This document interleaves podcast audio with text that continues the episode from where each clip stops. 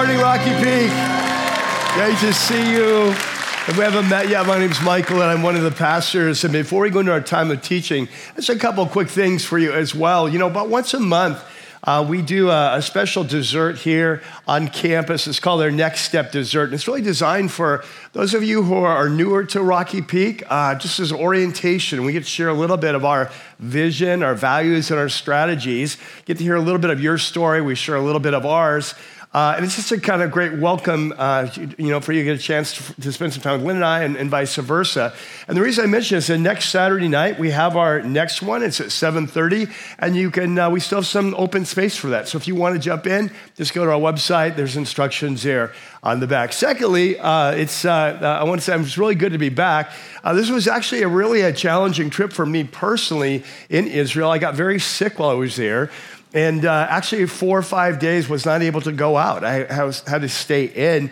In fact, at one point, uh, we thought we'd have to go to the emergency room. And uh, and then earlier this week, as part of that, I completely lost my voice. I mean, not able to talk at all. So as you can tell, I'm still kind of recovering. So I just want you to know I'm heavily doped up this morning. And uh, crazy enough, I'm speaking on the gift of tongues, right? And so I have no idea what's going to happen today, and we might need, need an interpretation for even what I'm saying in English by the end of the service. So if you could, if we could just agree, we're going to ignore my voice. You know, it's like, uh, hey, it's game time, and I'm excited about what the Lord's going to do. And so uh, if I cough or whatever, let's just agree together. We just ignore that. We got we got some important work here to do. Amen? Amen. Okay, so let's pray. So Father, thank you so much for uh, this time to be together as a church. And Well, you know, as I was reflecting yesterday, just kind of memorizing that verse that that we are the temple of God, your people are the temple, and that we, the Holy Spirit lives within us. And so that when we come together as your church, this is not just a, this is not like a, a secular meeting. It's not like a meeting of the Kiwanis. It's not like the H O A. It's not like a, a meeting at work. It, this is a unique thing where we come together, where the, the power of the Spirit is here. And we're here with our King, and you're our teacher. And, and so, Lord, we just want to come with that great expectation, as your word says, when we gather in the name of the Lord Jesus, and the power of the Lord is present. And so, Lord, we just acknowledge that, that we're your people, that you're our God. We are so thankful to be here. We're thankful for the beauty of your word. We treasure it. And today, as we talk about this important topic of spiritual gifts, we just pray that you would come by the authority and the power of your Spirit, opening our eyes, that we would better understand how to love you and how to follow you. And we pray this in Jesus' name, amen. Well, today our, our story starts on a Thursday evening, and he's been looking forward to this meeting. He's not really sure what to expect, but ever since he's been invited and said yes, he's uh, approached it with anticipation. And uh, as they, they pull up to the, the building, um, it's it's an older building. Uh, it's obviously been well used. And they arrive early and kind of sit near the back, uh, not knowing what to expect. But by the time the, the meeting starts, the, the room is packed, probably one hundred fifty, two hundred people there. And the way it starts is not that surprising. Uh, energy is high, uh, but it's, it feels fairly normal. But, but when the guest speaker gets up to speak, Uh, the message that he brings is something new. It's something new, it's something different, it's something compelling. In fact, it is so compelling that afterwards he decides that he needs to go forward and to learn more about this, to explore this topic that's been presented. But what happens when he gets to the front is something that he'll never forget the rest of his life. It was, it was one of the most awkward experiences of his life. Well, today we are continuing this series that we've been in for a long time now that's called Christ, Culture, and the Cross. And for those of you who are brand new, uh, a special welcome, whether it's here on campus, whether it's uh, uh, outside or even online. Um, this series, uh, for those of you who are new, it's, a, it's an in-depth study of one of the most important letters, I believe, for our time, from the New Testament, from the, the second part of our Bible, uh, that's written by one of the great leaders of the early movement of Jesus. His name is Paul, or we call him the Apostle Paul. And he's writing to a group of Jesus followers that he and his team had actually led to Jesus just three years before. And they all live in this very important Roman strategic city in the southern tip of Greece. It's called Corinth. So we call this letter the letter of First Corinthians. Now, if you've been with us the last four or five weeks, we entered into this new section of the letter that starts at chapter twelve, goes through Uh, chapter fourteen, where Paul is addressing this important topic of spiritual gifts. And today we enter into this final chapter, uh, chapter fourteen, and the topic on the table is this gift of tongues, or this gift of being able to speak to God in a supernatural way, in a language that we've never learned. And so if you have your Bibles, you have your apps, let's go ahead and open up to First Corinthians chapter fourteen. There in your note sheet, you have a section called Christ, Culture, and the Cross, Spiritual Gifts, the Way of Love. Now, we're going to go over the first twenty-five verses today, but before we, we jump in, I want to point out three things that are, are very helpful to understand as we try to picture this church service that Paul will be describing. And the first thing we need to understand is in the early church of Jesus, no one owned any church buildings. So in our culture today, we say, hey, where do you, where do you go to church? And we're talking about a building, right? Where, uh, hey, I was at church this week. We, we're talking about a building. But in the New Testament, the church is never a building. The church is the people of God. And they didn't un, they didn't meet in like designated buildings. They met in homes. There was no church buildings until at least two or three hundred years into the movement of Jesus.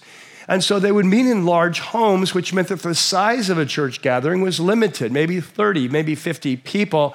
In many ways, they're, they're, these home churches were more like a life group than they are than like what we experience here at our weekend services.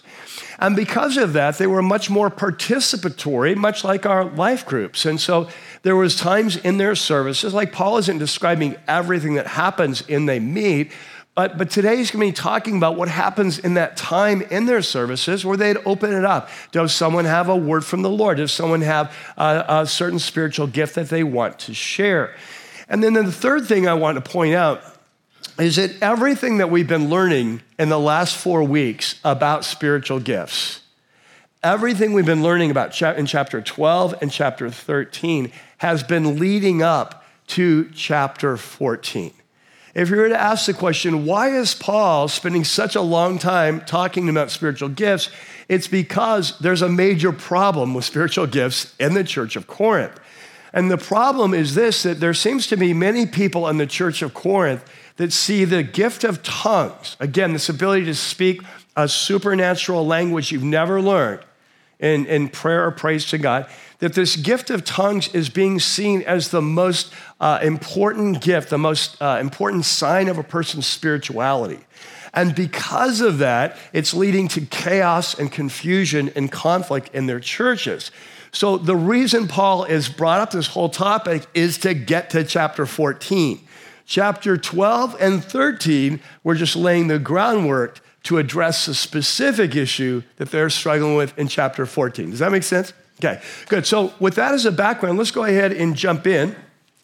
And like I say, we're going to go through the first twenty-five verses today.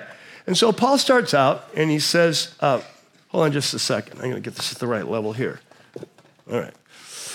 He says, uh, follow the way of love and eagerly uh, desire the gifts of the Spirit, and especially the gift of prophecy. So if you were here last week, Um, as Dre was teaching, in chapter thirteen, it's all about love.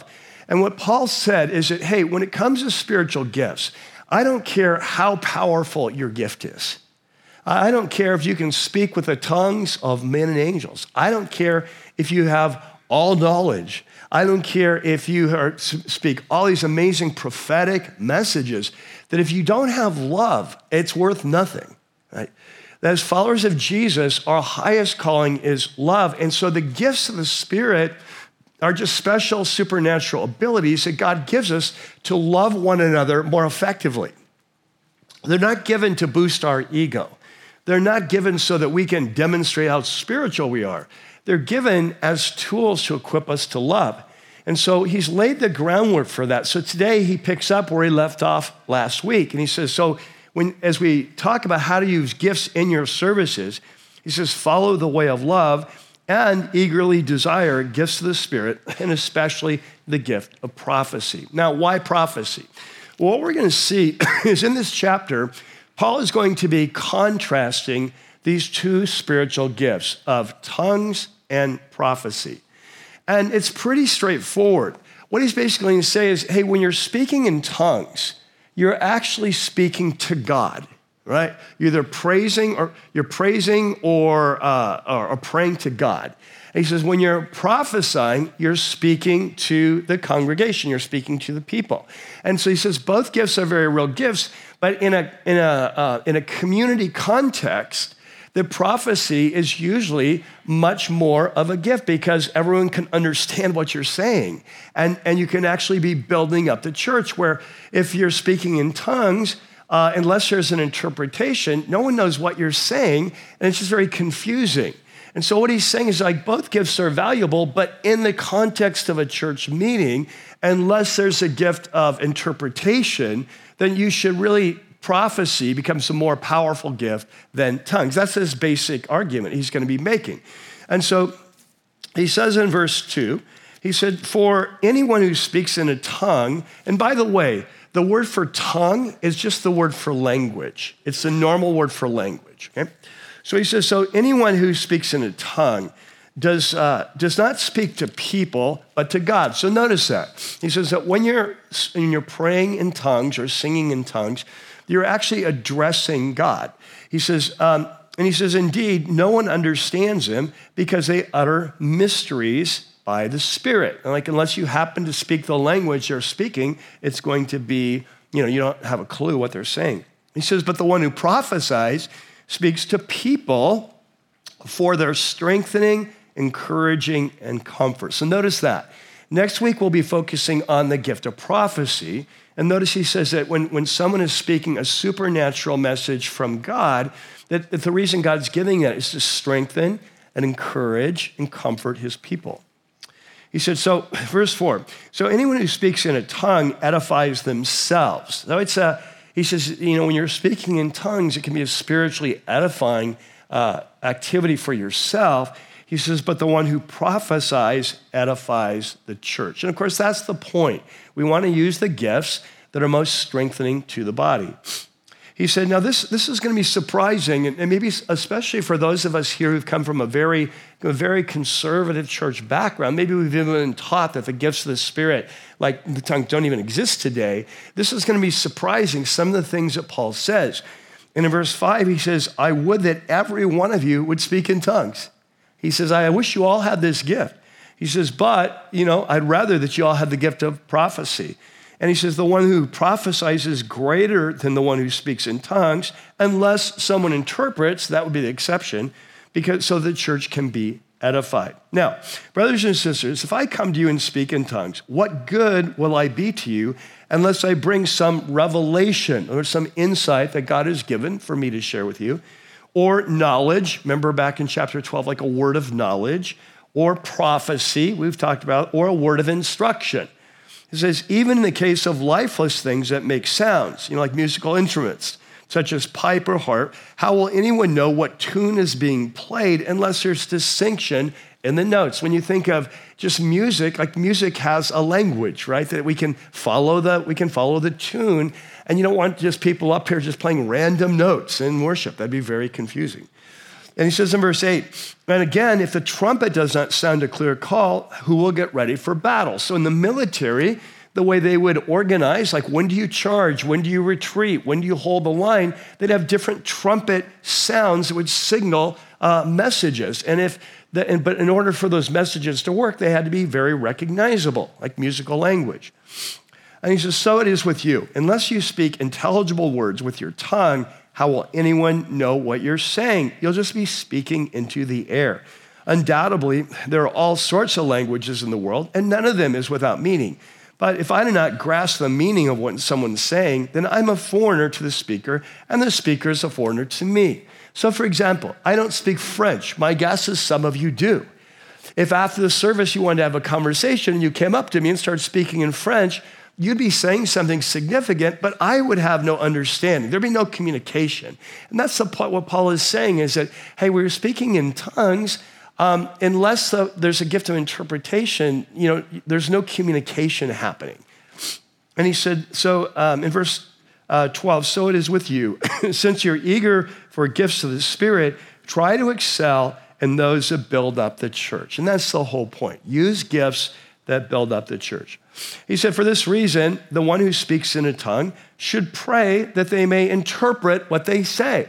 So if you have the gift of tongues, he said, hey, and you want to use that gift, hey, one thing you could do is you could ask God for the gift of interpretation.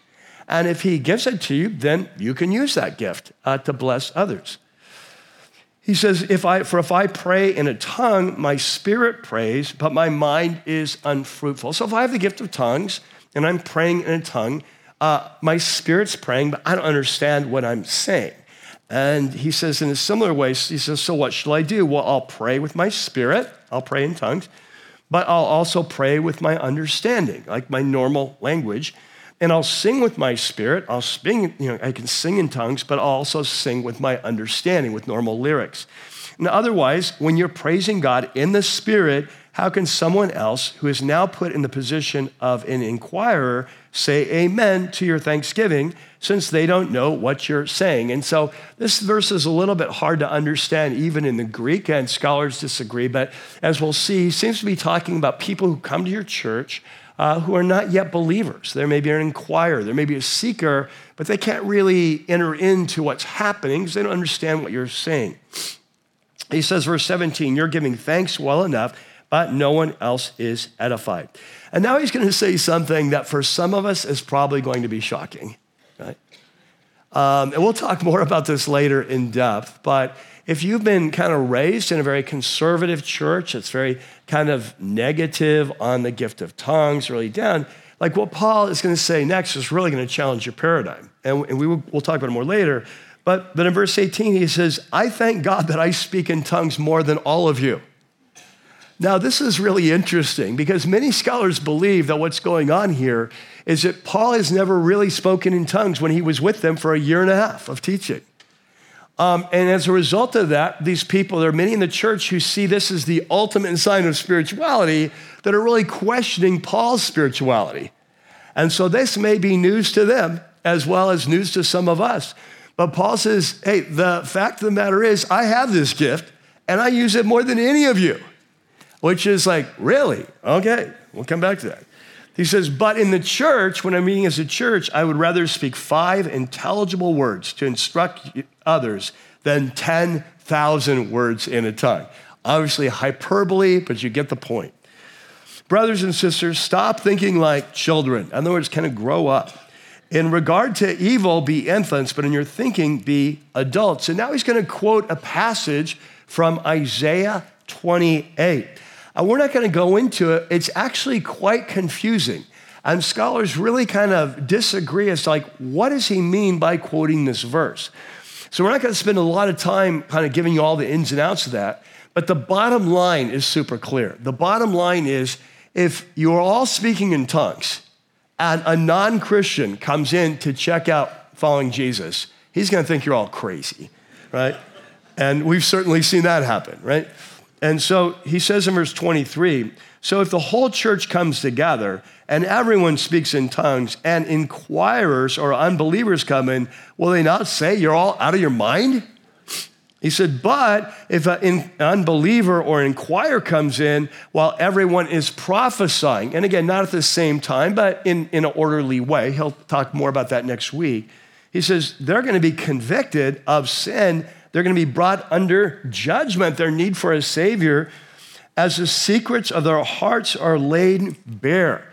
And so he says, as, as God has given you uh, different members supernatural messages to share, whether these are just general messages about the gospel that really convict a non-believer's heart, or whether perhaps it's even specific insights, hey, there's someone here, and this is their story, and God has a message for you, and they, they're like, oh my gosh, this thing is real. He says, uh, as the secrets of their hearts lay bare, they'll fall down and worship God, exclaiming, God is really amongst you. And I love this is because this is what I've often been saying throughout this series. You'll often hear it in my opening prayers, that over and over we're seeing in this letter that Paul says, when you gather to get together in the name of Jesus, something supernatural is happening. You know, in chapter five, he said, when you gather in the name of the Lord Jesus and the power of the Lord is there, this is what you need to do. Here's another example. He says that, that when, when a church is operating and the spiritual gifts that God has given them, that for non-believers, it can even be an amazing witness that can help them draw to Christ, right? So that's the passage, right?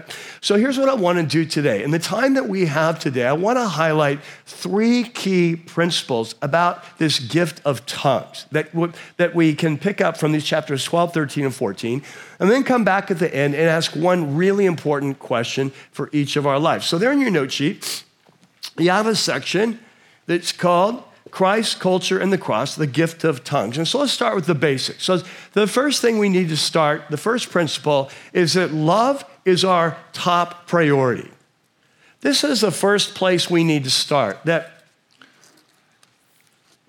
this is what Paul continues to say through all three chapters, that the purpose of the gifts of the Spirit are not to build up our ego.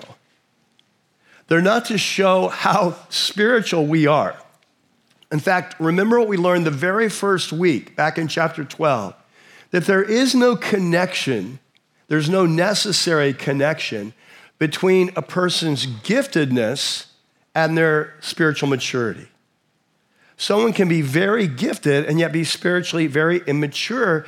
The Corinthians are a case in point, right? And so from the very beginning, Paul has said, hey, the purpose of the gifts is to equip us to love one another better. So for example, back in chapter twelve, the very first week we talked about this, Paul said, now to each one, the manifestation of the Spirit, in other words, the gift of the Spirit, is given for what?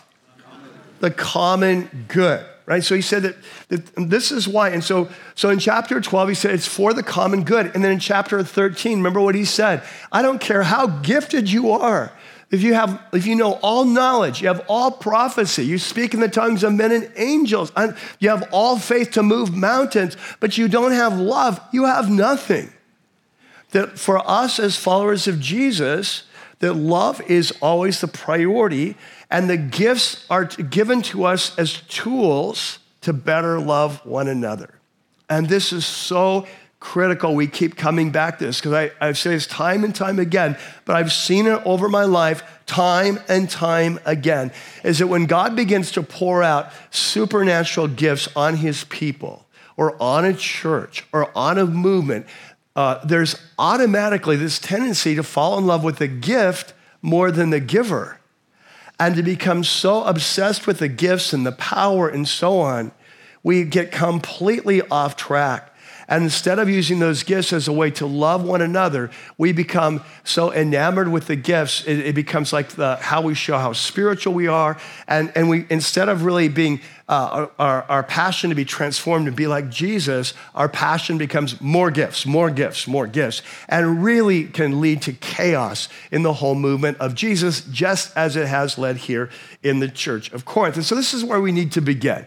That Paul says, that's on your note sheet, it's how he starts the discussion today, follow the way of love. And what I want you to catch is everything he said in chapter twelve and everything he said in chapter thirteen has been leading up to dealing with a specific problem of the use of tongues in chapter fourteen. And so as he as he's laid the groundwork, he says, okay, so remember, as followers of Jesus, our priority when it comes to gifts is always following the way of love, and then we use the gifts in that context. So number two, the second principle is that the gift of tongues is valuable. And this will be interesting, you know, based on your background and your life experience, this may be like surprising or it may be like obvious, kind of duh. But, uh, but one of the things that really stands out in this passage is how highly Paul values the gift of tongues, um, which is super interesting. Um, you know, obviously his point in this passage, the reason he's writing these three chapters is to correct a misuse of this gift, But in the process, notice how he's very careful not to throw the baby out with the bathwater. In fact, did you notice this when we went through? He said, I wish all of you spoke in tongues. That's a really strong statement. Not that everyone will speak in tongues, but like I wish all of you had that gift. Uh, what's even more surprising is what he says about himself there on your note sheet. In verse eighteen, he says, I thank God that I speak in tongues more than all of you.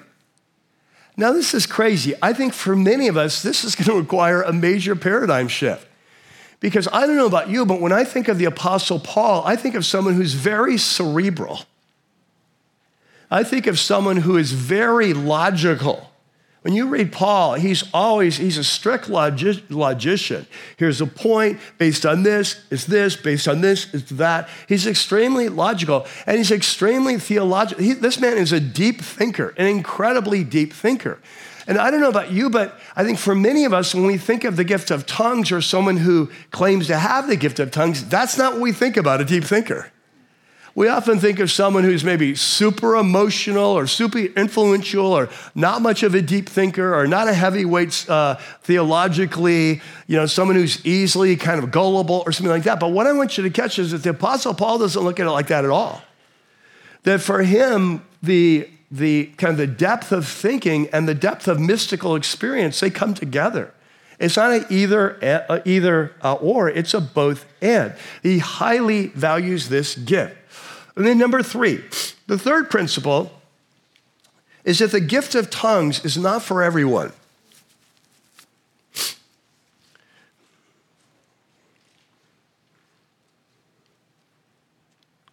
Now, this is very important. Like if you if you know anything about church history, especially say in the last hundred years or a little more than one hundred years, that this the gift of tongues is highly controversial. Uh, some of you may have experienced that throughout your life in different churches. But to, so uh, what I want to do is I want to go back to a spectrum that I drew for you the very first week of this series, back in chapter twelve, the sub-series. So if you, you remember that, that back in when we started this series, I said when it comes to spiritual gifts, and especially those gifts that are more obviously supernatural, right? So they're, they're, all the spiritual gifts are supernatural, but there are certain gifts like maybe the gifts of help, or the gifts of administration, or the gifts of mercy. They're not as obviously supernatural. But when you're talking about gifts of miracles or gifts of healing, certain kinds of gifts of prophecy, certain kinds of gifts of word of knowledge, it's like obviously more supernatural. So when it comes to those kinds of gifts, that in the Christian community, and I'm talking about churches that love Jesus and love his word, that there's a spectrum in how we look at these gifts. And on this end of the spectrum down here, I would call these conservative Christians, just for this spectrum, who would say, hey, we believe those gifts were really there in the first century, but we don't. We, we believe they died out with the early church, that either after the apostles or after the canon of New Testament scripture was completed, that, that they were no longer needed. They're kind of needed to start the movement, that they're no longer needed now. And so, and so God no longer gives those gifts now, right? So that'd be down here at this end of the spectrum. If you go on this other far end of the spectrum, you would have more of kind of the charismatic Christian, or even more so than charismatic Pentecostal, but you know, see, we got conservative and charismatic, it's got two C's, right? I like that. But but really it'd be more like Pentecostal, and they would say, oh, no, no, no, not only do all the gifts exist today, but the gift of tongues is a gift that every believer should have. In fact, it's the sign and evidence that you've been baptized in the Holy Spirit. And they would say that, hey, there are two different experiences every believer has. We need to have come to Christ at conversion and receive salvation, but then we need a secondary experience called the baptism of the Holy Spirit that empowers us to serve God. And these are two separate experiences. And when you receive the baptism of the Holy Spirit, the sign that you've received it is that you speak in tongues. All right? So these are the two extremes. And what I would suggest to you is that whenever we go to either of those two extremes, it causes huge problems. And the problem with this is that, it's so funny, I'm so wobbly, I feel like I'm gonna fall off stage here. But if you go to this extreme, can you be ready to catch me? Yeah, okay, great. Just to, just to make sure I'm covered. Yeah, okay. When you go to this extreme, like what happens if you're a follower of Jesus and you have a powerful experience with the Holy Spirit where God really moves in your life for what, you know, whether you were seeking it or not, and it just really transforms you, and it gives you a new passion for Jesus and a new love for his word and desire to share Christ, and it comes with the gift of tongues. And what do you do if you're in a church like this? It's like all of a sudden, uh, there's no room for that, because by definition, that this either has to be something that you're making up, something you're faking, or something that's demonic, right? And so all of a sudden, this causes huge problems. And you may become part of the problem because you may say, this is so transformed me, you all need this. And now we're going to lead to a church split, right? But on the other side, what if you're on this side over here and you're, you're teaching that, that everyone needs this secondary experience of baptism in the Spirit and everyone can speak in tongues? What does that do? Well, it creates first class and second class Christians. Like if you don't have that gift and you're not speaking in tongues, there's either you have a lack of faith or there's sin in your life, there's got a problem. And so now you have the haves and the have-nots, which is incredibly destructive. And what I want you to catch is that when we look at these three chapters, Paul says neither one. He just drives a bus down the middle of the road. And he says, you know what? This is a beautiful gift. And, I, and he said, I wish you all had it. I got it more than all of you. But he was also super clear in chapter twelve that the Spirit decides who gets what gifts, and there's no one who gets all the gifts. In fact, back in chapter twelve, and I put this passage there in your note sheet, he ends up, remember he uses that analogy that the community of Jesus is like a human body, and, and like a human body, we all have different gifts, like, like different abilities, uh, ears and eyes and hands and feet and so on. And so he ends up the passage like this. He says, now you are the body of Christ, and each one of you is a part of it. And God has placed in the church, first of all, apostles, and second, prophets, and third, teachers, and then miracles. Notice who, who places these? God places these, right? These are not something that I run for, like by, uh, you know, like uh, for vote. And he says, and then gifts of healing, and then of helping, and of, of guidance, and different kinds of tongues. And now he's going to ask a series of rhetorical questions to make his point. And so he says, are all apostles? What's the answer? No, like obvious, right? No, we're not. And then he says, are all prophets? What's the answer? No. Okay. Are all teachers? No. Okay. Um, do all work miracles? No. Do all have gifts of healing? No. And then do all speak in tongues? No. And do uh, do all uh, do all interpret? No. He's been super clear about this. And the problem is whenever we go to one extreme or another, it leads to a lot of hurt and pain and division and conflict in the body of Christ. And so um, so let me let me give you an example of this from my own life. I get, I'm gonna share kind of one kind of pain that happens from my experience.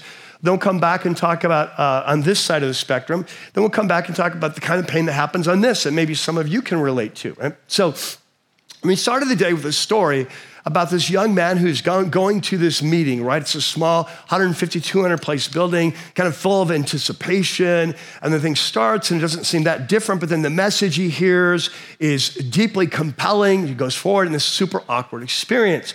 Well, as you might have guessed, and this is an experience from my own life. So I grew up in a very conservative Christian church that really never talked about the gifts of the Spirit. I think if you asked, do you believe they exist today? Uh, especially the more supernatural, probably would have said no. It wasn't a big thing we talked about. We just didn't talk about spiritual gifts at all. And uh, but my mom had some experience with these kinds of spiritual gifts. And so um, she invited me to go with her uh, when I was in junior high to a, a local fellowship. There was a, a kind of a charismatic fellowship. It was called the one twenty Fellowship. And so we went that night, uh, and the room fills up, and I hear this message that I've never heard before. And it was basically this pitch that, that when you come to Jesus, you need these two separate experiences. You need salvation experience, and you need the baptism of the Holy Spirit as evidenced by speaking in tongues. And so this speaker says, look at the disciples of Jesus. They were followers of Jesus, but after his crucifixion, they were hiding out of fear. right? But he said then after the Holy Spirit came, you know, fifty days later, the day of Pentecost, um, and they spoke in tongues, they were transformed into these bold witnesses for Christ. So see how we need both things. And I was young and theologically not very sophisticated. And as a result of that, it kind of made sense to me. And so at the end, they said, hey, if you want to receive the baptism of the Spirit, come forward. And I was all for it, right? So I go forward, and it becomes one of the most awkward experiences of my life. Then I'm sure some of you have had a similar experience. But I hear I'm a twelve-year-old, thirteen-year-old kid, and I'm surrounded by about four or five adults. Um, and, like, you can't escape them, you know?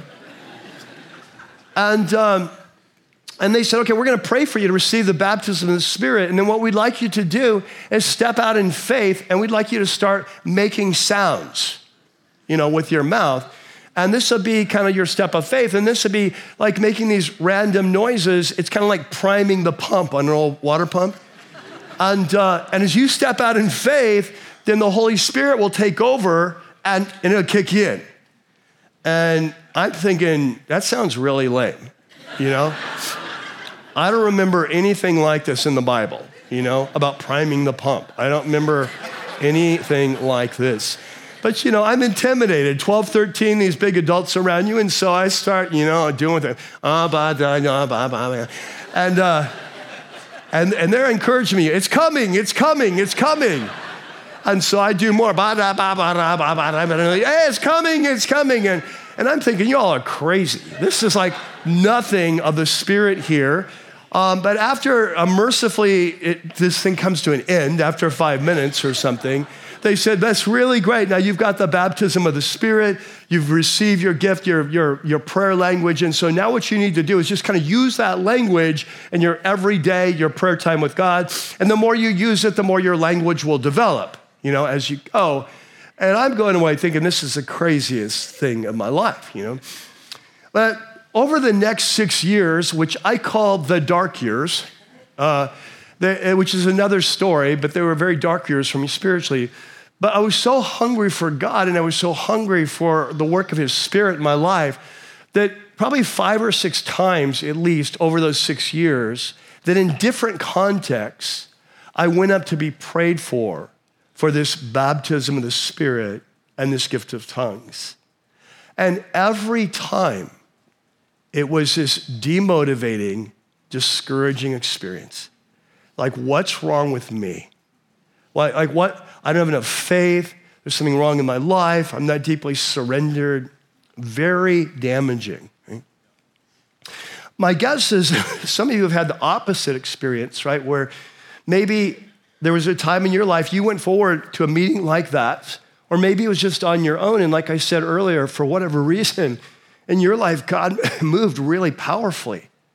And the Holy Spirit just came on you in a powerful way. And you spoke genuinely with a language that you never learned. And it was just a very powerful experience. Like my mom had experience like that when she was about twenty-six, that really changed the whole direction of her spiritual life.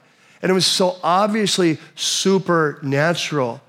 And, and that maybe you had that experience and you came out of that with this new love for God and a new love for His Word and a desire to share Him. In other words, like all the fruit of the Holy Spirit was evident flowing out of the experience. And yet you're in a context in a church where you can't even share that, because if you did, you'd be ostracized as one of those people.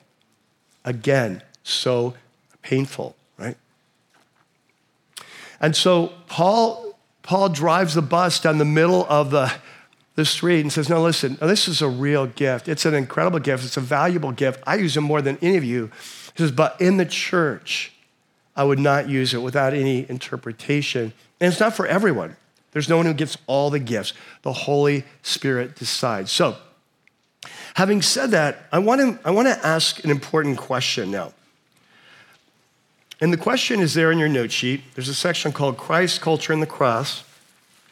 One key question.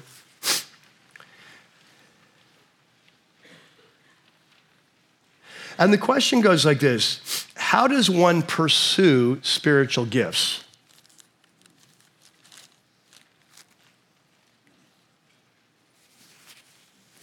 And I want to start with, with, with where Paul starts in chapter fourteen and verse one. And I want to break this verse down a little bit for us because it's, it's really pretty powerful. He says, follow the way of love and eagerly desire gifts of the Spirit. So if you were to read that in the Greek, there are two very strong verbs. And I won't, I'm not going to go into great depth with them, but I want to give you a sense of it. The first verse, the, the, the, uh, the first part where it says, follow the way of love, in the Greek, it actually just says this. It says, pursue love. That's all it says. Pursue love. And the word that's used for pursue, it's a very strong word. In fact, depending on its context, it would could be translated to pursue, or it could be translated to persecute. So like if you're chasing after someone to persecute them, like Paul and the early Christians, this would be the word. It's a very intense word. It can be used in a positive or a negative way. And so Paul says, first of all, pursue love. Hold on to love. That's our top priority. That's what chapter thirteen was all about. But then he says, but eagerly desire gifts of the Spirit. And the Greek word there is this Greek word called zelao, and it, it, it means about like to be zealous for. Or it could be translated to be jealous of, or it could be translated to envy or covet. It can be a positive or negative, but it's a very strong statement.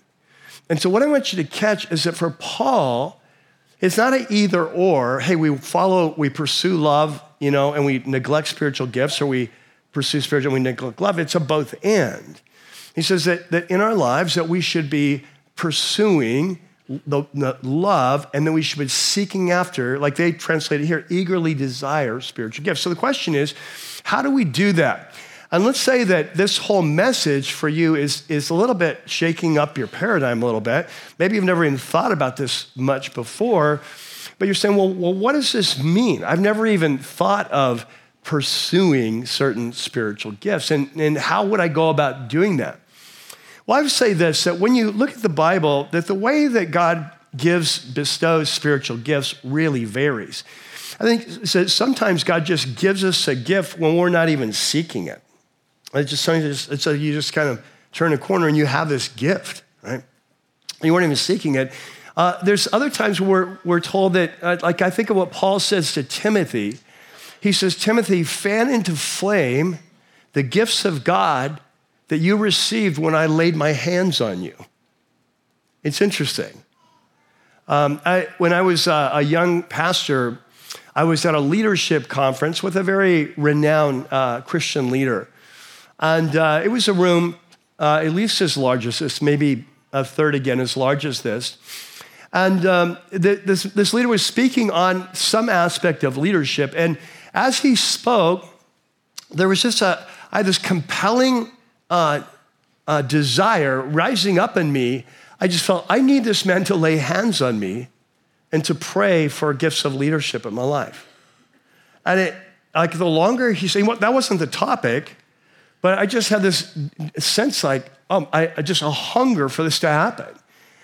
And, and sure enough, at the end of his message, he says, hey, I don't know, I just feel sort of led that if there's anyone here that feels like you would like uh, a greater degree of the gift of spiritual leadership in your life, If if you would come, I mean, that's about all he said. I was bolting out of my seat, I was at the back. I was booking it down the aisle. When I got to the front, I didn't stop at the front. I went all up the stairs to the podium and put my head on right in front of him. Right? I just knew I needed him to lay hands on me. I, I don't know, it was just, it was this passion that was birthed in me. And so, you know, it's like God gives gifts in different ways, right? But I think here is where we need to begin. That we need to begin just by going before the Lord and saying, Lord, as we talk about this topic in your word, and you say eagerly desire the gifts, I just want to be open to whatever you have for my life. Is there any gift, is there any spiritual gift that you want to give me That, that to help me love others well or to draw closer to you? And I, I just want to be open to it. It's just a, such a beautiful, simple prayer that you would have an official time when you go before the Lord. You know, my wife became, Lynn became a Christian when she was a junior in high school. And so uh, as a result of that, she ended up going to a very conservative Christian college. And They've now changed their views on spiritual gifts, but at the time, they were in this camp over here, that these gifts don't exist today. And so by the time she was in the spring of her sophomore year, she'd gone through many Bible classes and she'd heard all the rationale and the arguments why that is the case.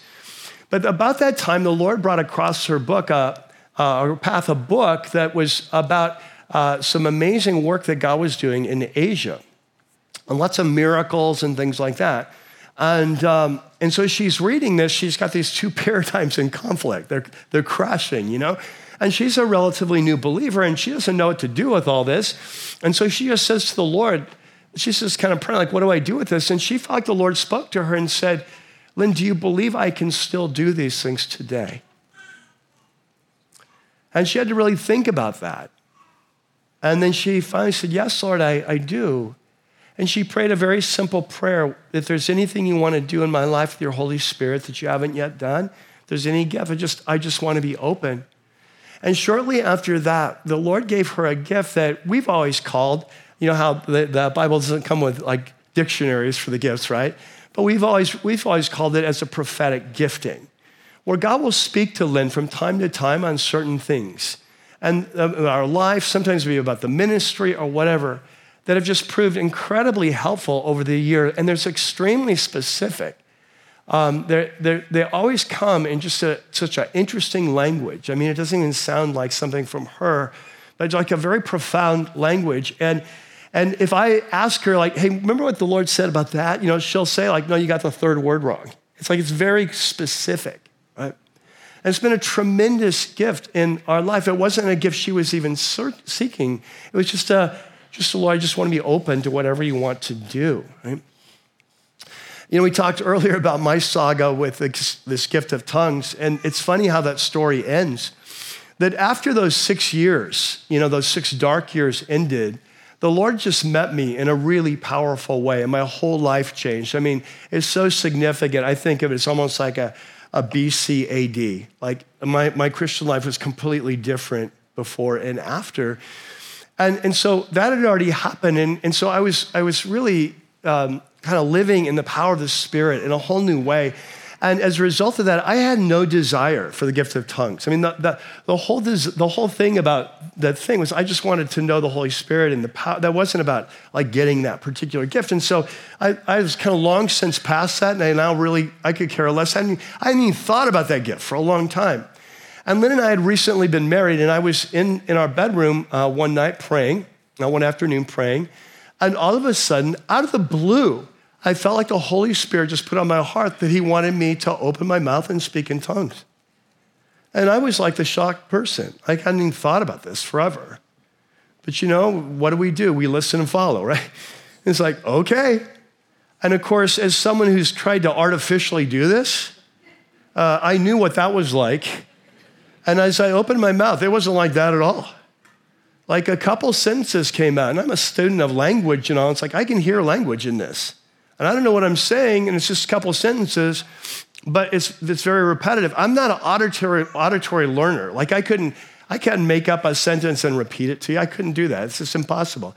But this was just there. And it was super unemotional. It was like, and I'm like, well, that's really different. And so I'm like, okay, well, I'm going back to my Bible study now. And ten minutes later, I felt like the Lord said, I want you to go and share it with Lynn. I did not want to share this with my wife. And, uh, but, you know, what do we do? We listen and follow. Right? So I, I go, Lynn's making spaghetti in the kitchen. And she, so I go out there, and I'm so embarrassed about this. I'm not, no way I'm doing this with her looking at me. So I put a big bear hug on her. I said, I think the Lord's supposed to, I'm sure wants me to do something. And what's interesting is this has been such a supernatural time in our life. It's kind of nothing I did really shocked her, I guess. But anyway, I put her in a bear hug. I said, I think the Lord wants me to do something. She said, okay. And so I do it. I speak these things, you know, they repeat. And I get that. I said, okay, I'm going back to pray. She says, okay.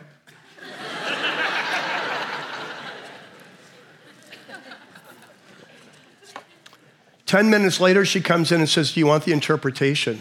I'm like, what's going on around here? I said, yeah. And so she said, well, this is what you were saying. And sure enough, it was a praise to Jesus. You know, remember how tongues is like you're speaking? It was a praise to Jesus. And she told me what it was, and I wrote it down. And at the time, it didn't even strike me. And it's like, okay, that's fine. You know, like nothing. But about six months later, all of a sudden it came together for me one day that if you were to take those six dark years and describe why, why they were dark, and then describe what happened at the end of them that can, can transform my life, that there's no better way to describe that than that word that the Lord had given me.